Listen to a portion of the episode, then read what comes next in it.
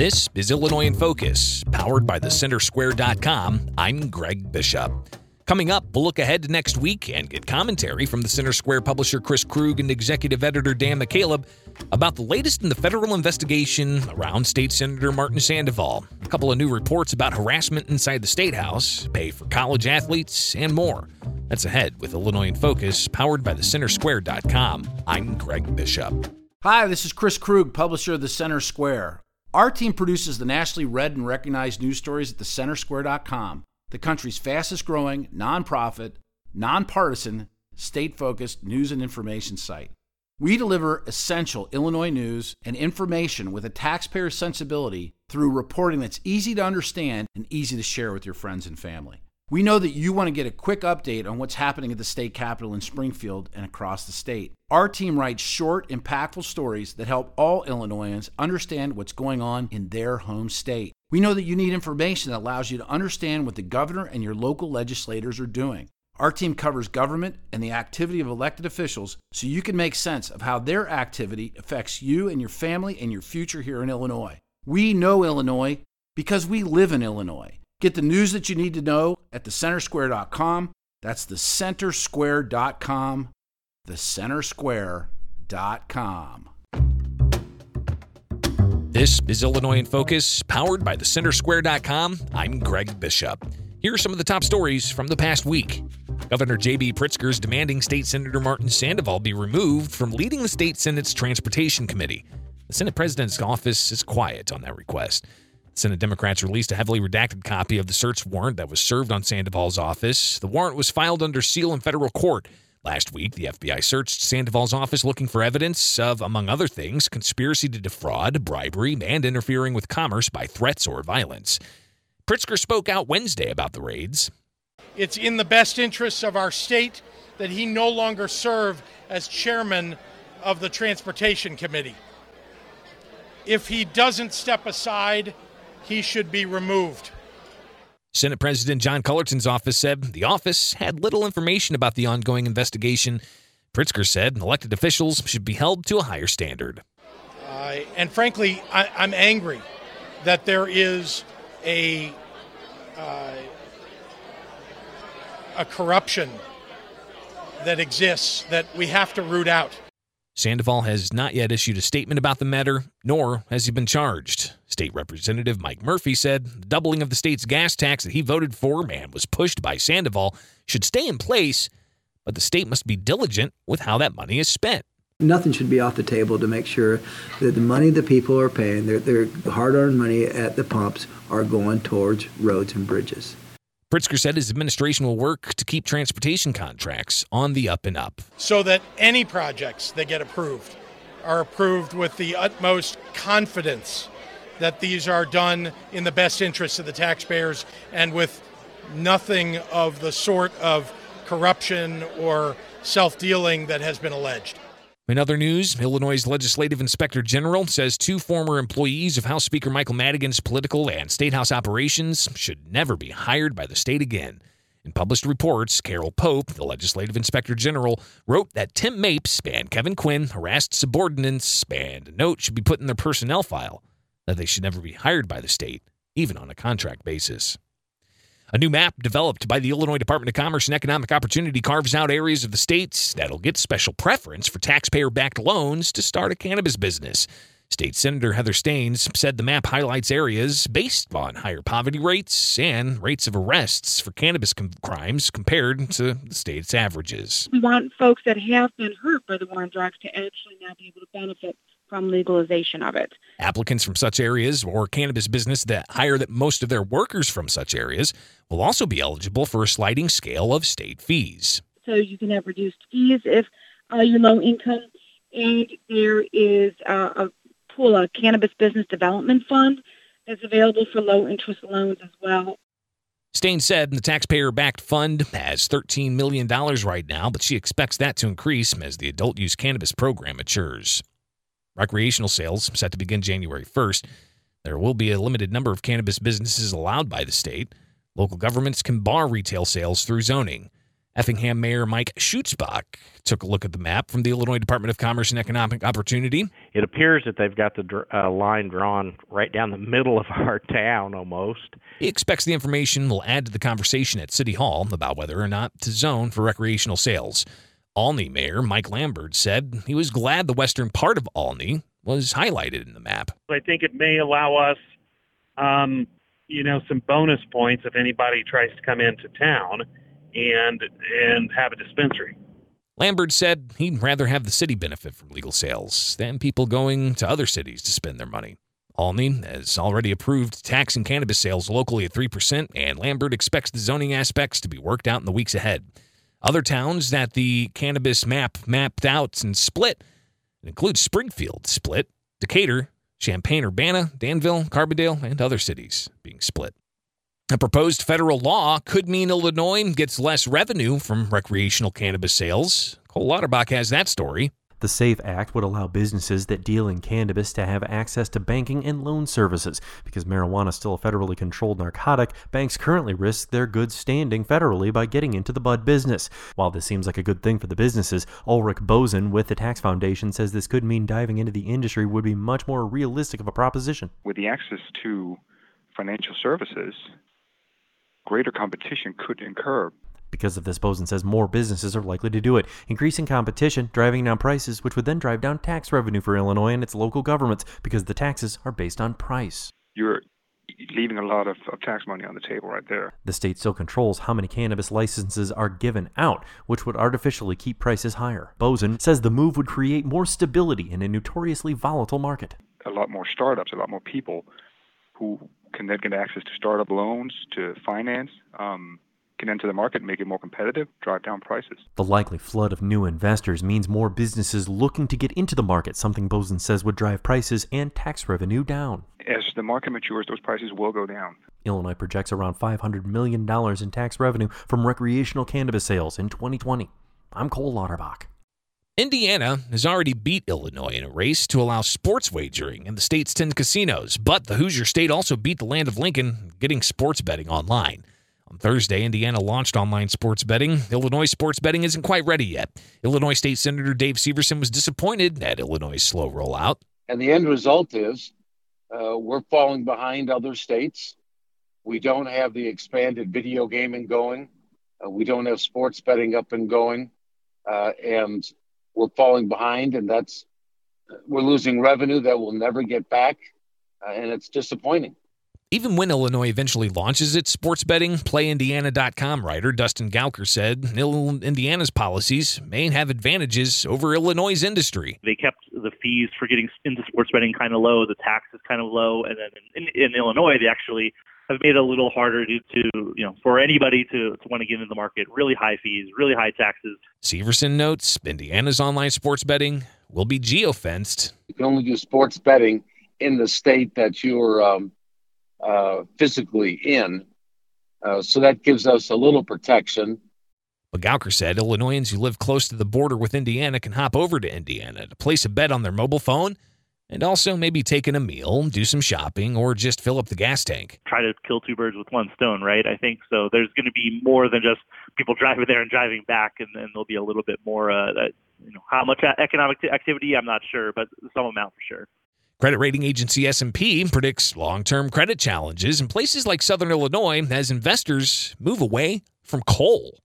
Cole Lauterbach has that story. Municipal credit analyst Kurt Forsgren with S&P says the growing movement towards investing with environmental, social, and governance or ESG factors considered has contributed in part to the decline in U.S. coal production. The ESG components to our ratings are just as important as um, some of the financial metrics that are you know key. Analyst Timothy Little says Southern Illinois communities that have a heavy concentration of coal industry workers could see further layoffs, which would lead to population losses and local budget issues. Well, localized areas where there is a power plant, where there are coal mine closures, that tend to can have a more uh, negative economic impact in that area. In a report released Thursday, S&P says local governments must build sizable reserves, make budget adjustments, and quote diversify economic activity. Little says the movement away from coal mining and investment in coal power could be a local problem in southern Illinois, which has thousands of workers in that industry. If there's a coal mine closure, that can certainly decrease the number of jobs in an area. Um, incomes can be affected, and that just have broader impacts on the area. Analyst Kurt Forsgren says the push behind coal divestment is a growingly popular practice called environmental, social, and governance, or ESG, principled investing. The ESG components to our ratings are just as important as um, some of the financial metrics that are you know key. I'm Cole Lauterbach. State government finances in Illinois continue to deteriorate despite a decade of national economic recovery. That's according to the latest analysis from Truth in Accounting. The Public Finance Watchdog reviewed state government finances from all 50 states. Research Director Bill Bergman said Illinois went from number 48 last year to number 49 this year. We're we're second worst in the nation. New Jersey is the only one that is that's ahead of us on that score, and uh, it's not a pretty picture. The the deterioration happened in a year when the overall or 50 state average improved last year. Illinois did not improve; it can continue to deteriorate. We've had a massive financial market recovery in the last 10 years that may not be there in the future. And, and as a result, um, I'm afraid taxpayers haven't learned their lesson in Illinois. Illinois got a financial grade of F because each taxpayer owes $52,600 for the state's $223.9 billion in debt. The interest owed on that debt has also climbed about $2 billion. That works out to roughly 450 to 500 dollars per taxpayer in Illinois, as opposed to let's just look next door at Indiana, where you've got about 20 dollars per taxpayer. Truth in Accounting says the largest of Illinois' bills is the state's more than 139 billion dollars in unfunded pension liabilities. The large taxpayer liability is not attractive for new investment, Bergman said. Illinois, Connecticut, New Jersey, they're um, losing population eh, compared to where they were, and and they're also losing economic growth. Illinois' growth for years has been slower than the national average. The state's unemployment rate remains above the national average. Illinois is the least tax friendly state in the nation, according to DC based Kiplinger. The publishing company says while Illinois' flat income tax isn't that high compared to other states, quote, other taxes are a doozy. Illinois' worst in the nation rankings driven by Illinois' high property taxes. The publisher also says sales taxes are too high. Those are the top stories from the past week from Illinois. For more, online, visit thecentersquare.com. Coming up from Illinois in Focus, commentary from the Center Square publisher Chris Krug and executive editor Dan McCaleb. This is Illinois in Focus, powered by thecentersquare.com. I'm Greg Bishop.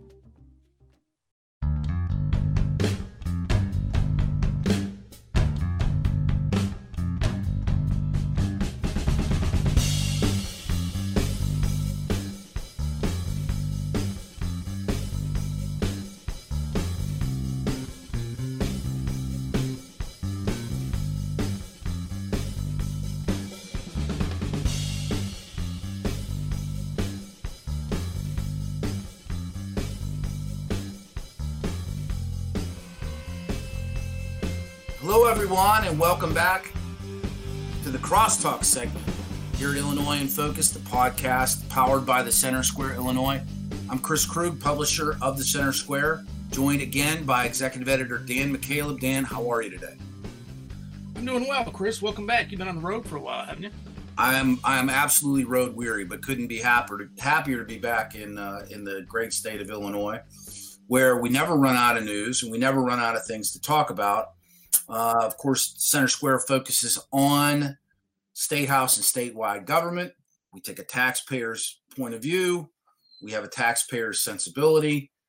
Lots of things to talk about. Let's start with uh, Senator uh, Martin Sandoval and the probe into his activities. Of course, the FBI has been involved. Uh, his office has been raided. I believe one of his homes has been raided. Um, and now word is that uh, Governor J.B. Pritzker has asked him to step down from his role, in particular on the transportation committee. Dan, pick us up take us from there. Yes. So uh, Governor J.B. Pritzker finally uh, weighed in this week on Wednesday, uh, more than a week after the FBI raids of Senator Sandoval's uh, offices and home, um, saying uh, senator the senator should resign uh, his chairmanship from the powerful Transportation Committee. the Transportation Committee has is hands on um, with capital projects around the state. Of course, um, last uh, legislative session, lawmakers passed, among other things, a doubling of the state's gas tax from 19 cents a gallon to 35 cents a gallon to fund a $45 billion uh, road and other infrastructure construction plan. Um, and the FBI raid, um, um, there's been suggestions that it's tied to kickbacks, uh, uh, potentially, allegedly, to Senator Sandoval from construction companies. So there's a bit of a conflict of interest there. And um, uh, Pritzker says he should step down from the Transportation Committee. Of course, he has no say in that. Um, uh, Senator Sandoval's uh, supervisor uh, for that would be Senate President John Cullerton, who so far has said he's not going to take that step um, because it's just an investigation. No charges have been filed. Well, the optics of this aren't great, and you can understand why Pritzker's uh, saying what he's saying. I, I guess I struggle a little bit with uh, Senate President John Cullerton's point of view on this. Yeah, why not put why not put him on the side for for a bit of time? Any any appearance uh, of impropriety here should should force that move, uh, right? Of course, uh, the the rate of Senator uh, uh, Senator Sandoval's uh, offices and homes is just the latest. Um, there's been at least a half a dozen dozen other FBI raids uh, tied to potential corruption.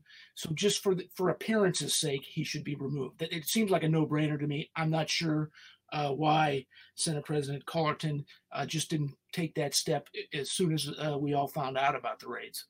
So that you know, with regard to you know committees and and whatnot, I mean, it, it becomes sort of a tangled mess for the for the average person who's out there listening or, or trying to make sense of what state government's all about. But there are a number of committees that exist within the state legislature, and Sandoval is involved in the transportation committee. And I'm, I'm sure, you know, forgive me, I hadn't had a chance to look it up. I'm sure he's on other committees as well. But that transportation committee, Dan, that's the committee that that that requested and ultimately received uh, passage of the 19 cent a gallon gas tax that just went into play uh, this summer. Yeah, it, it it it started there. Um, and they also uh, had significant um, uh, input into the final capital bill. Um, uh, Senator Sandoval was was uh, in front of that uh, bill from the beginning, and now there's um, allegations that perhaps now he hasn't been charged, of course, um, but there's speculation because of the FBI raids um, that some things were happening uh, under the table that shouldn't have been happening. Well, this is a story that uh, absolutely has legs, and it, and it's one that we're going to continue to follow. Uh, I think that there's certainly a lot more to come come forward. Uh, FBI doesn't typically move quickly, um, but it moves precisely, and so uh, I, I look forward to, to, reading about what's next uh, in the Center Square, Illinois. Let's um, let, let's stay sort of in the same space here and talk about things germane to the capital. So Illinois had gone a period of time without an, anyone in the inspector general's role. Uh, we now have an inspector general, and um, that office has determined that two former Madigan staffers uh, basically did harass people on the job uh, or around the job uh, in a number of different ways. And it's actually, to be, to be clear, they talk about bullying and harassment. I guess they are you know, sort of two different things. Um, what are the what are the, the the most recent outcomes of the IG's office, and what what does it what does it mean just with regard to uh, to what's happening in in in the capital right now? Right. So um, it's, not a news story, uh, um, but there was a significant update this week from the inspector general. Of course, in the in the wake of the Me Too scandal that started in in Hollywood in the late summer, fall of 2017, spread like wildfire around the country, including uh, in the state house in uh, in Illinois. Uh, a couple of uh, key uh, allies of Speaker Michael Madigan were accused. Um, of bullying and or sexual harassment.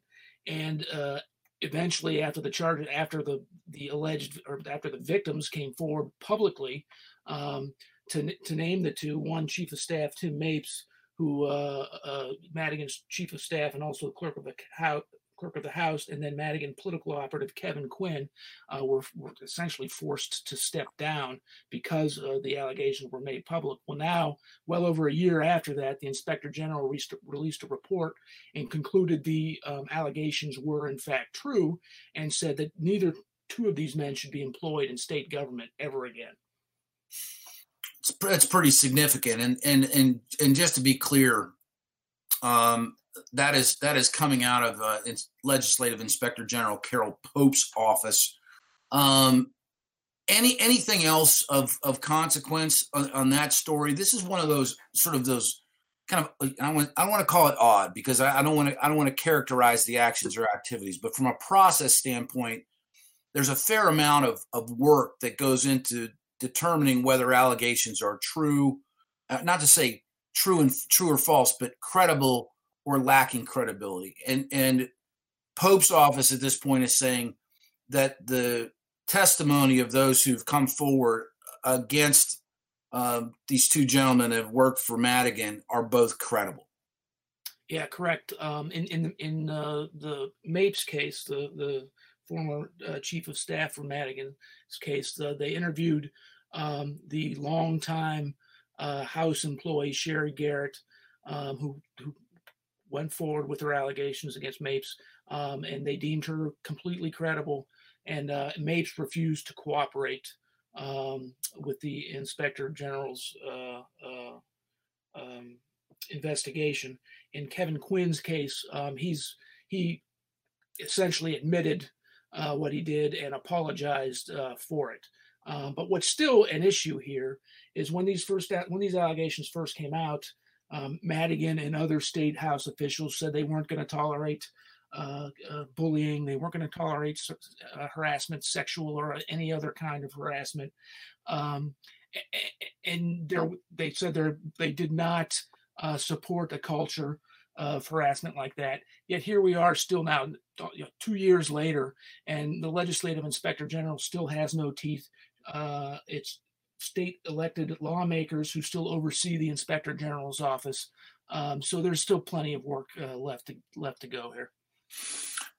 Let's shift gears a little bit. Something that uh, did not start out as a story in Illinois, but has become a story in Illinois, and, and frankly, it's become a story in other states as well.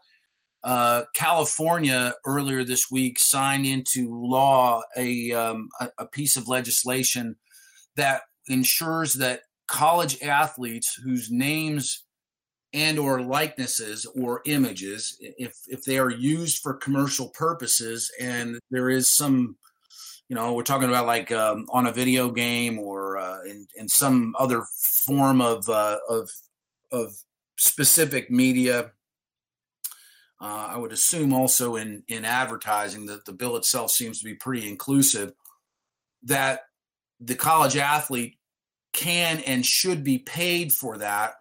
Um, it raises a, a, really, you know, an interesting, an interesting uh, discussion point. Um, you know, the NCAA for, for, for a very long time has, has really pushed the boundaries of amateur, um, uh, sort of amateur status. But um, this industry, in particular, like video games and whatnot, has become like quite literally a billion dollar business, multiple billion dollar business. So, um, can you talk a little bit about the law? I mean, certainly the law is in place in California, but they're talking about this in Pennsylvania, and now they're talking about this uh, in Illinois, and, and, certainly the other states uh, around the country.